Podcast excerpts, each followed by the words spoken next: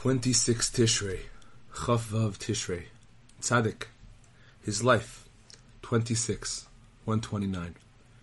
Before the Rebbe had left home, he had said to Reb Shimon, Can you come on a journey with me?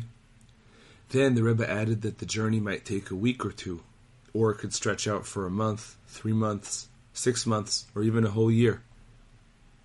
At first, Reb Shimon said nothing, but when he saw that the Rebbe was really intent on making the journey, he said he would drop everything and go with him, no matter how long the journey might take. As I have said, he did travel with the Rebbe. Thus, when the Rebbe went to say goodbye to him before leaving Mezhbej, Reb Shimon asked him, When will I see you again? Because you could take a long time on this journey. For the Rebbe had said that he did not know how long it might take. Now the Rebbe told him he would not be gone for longer than eight to ten days. Reb Shimon said, But you told me when you were at home that you did not know how long the journey would take.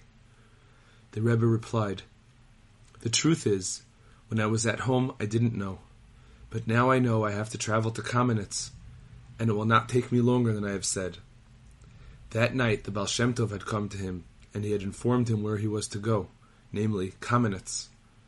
The Rebbe left for Kamenetz immediately, and what he did there is a complete mystery that no one on earth will understand until the coming of Mashiach, speedily in our days. Amen.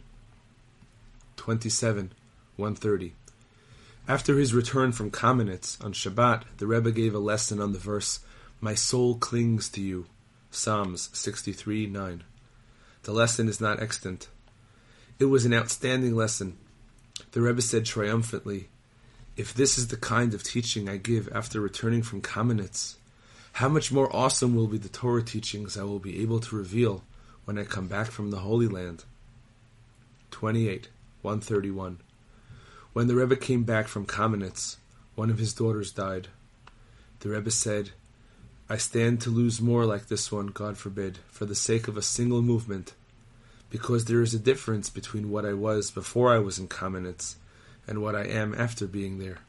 May God protect us.